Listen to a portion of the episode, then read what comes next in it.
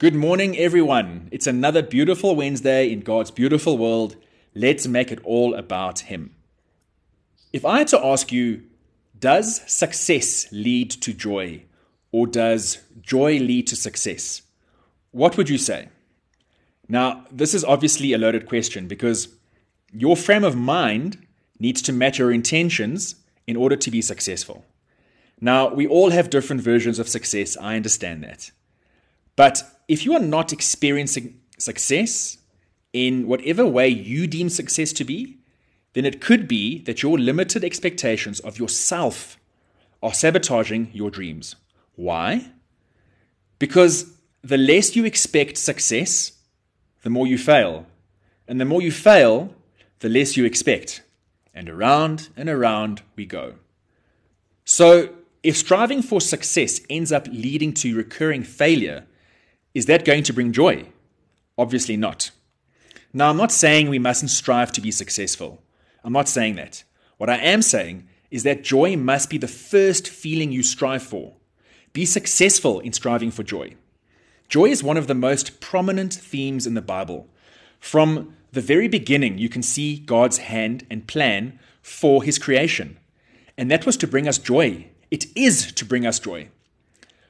Throughout the entire Bible, you can see stories of joy in response to God's blessings and celebration of His promises to us as His children. Joy doesn't come one day when something else happens. Joy isn't conditional, it's a choice. Living a life infused with joy is a choice. Joy is your purpose in life because it is God's will for your life. How do we know this? Because He told us in John 16 24, Until now, you have asked nothing in my name. Ask and you will receive, that your joy may be full. Now that's the ESV version. The secret sauce here is asking in his name, in his name. Don't forget that no one comes to the Father except through him. Him is Jesus. So keep doing the things that make you happy and excited and energized. Guys, a life without joy drains your energy. When you do things with joy, everything you do with it intensifies in growth. Everything. So choose joy. And after all, joy is one of the fruits of the Spirit. And joy allows us to experience Jesus more and experience Him better. So choose joy.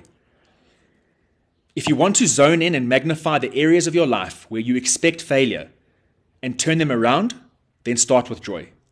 If you are working to improve certain areas of your life, and at the same time, doubting that you can actually do it, then start with joy. When we commit ourselves to the right frame of mind, we can start to believe and trust that we will move toward success.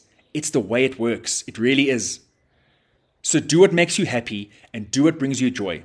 Just make sure you do it in His name. Glorify His name while you do it.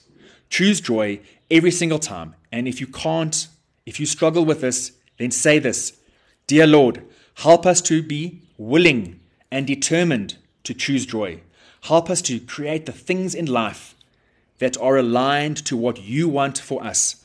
Help us, Father, to begin to see that all the desires of our hearts are real and are possible, and help us to get ready to move toward inspired action and joyful action.